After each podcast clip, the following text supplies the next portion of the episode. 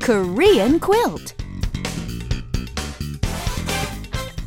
Hey, what's up? What's up? It's time for KQ. I'm Anna. And I'm fine, thank you, and you? and I'm Richard. Thanks for joining us, everyone. Okay, Richard, do you have any brothers or sisters? And why, per se, would you be asking? Well, you don't have to get all defensive about it. No, it's not that, Anna. The only reason I'm asking is that it's kind of complicated, you know?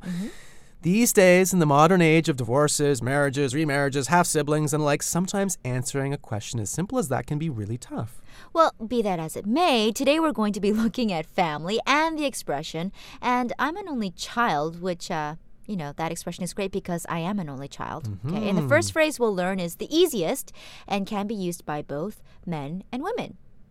Uh, 저 혼자예요. Right, I'm an only child. 저 혼자예요. Right. The phrase literally means I'm on my own, but the implied meaning when talking about families that you have no siblings. Mm, and what if you wanted to be more specific for gender, Anna? Okay, f- well, for women who are only children, they can say 무남동녀예요. Right, so I'm an only child, but a woman sang it, 무남동녀예요. Mhm. And for men without any brothers or sisters, you can say 외아들이에요. Right, I'm an only child as a man, mm 아들이에요.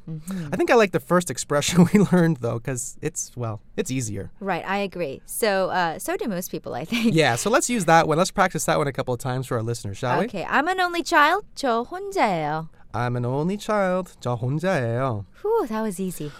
So much easier. so, hopefully, if you're an only child, you've just gone another step in the right direction with your Korean language ability. Okay, bye. See you tomorrow.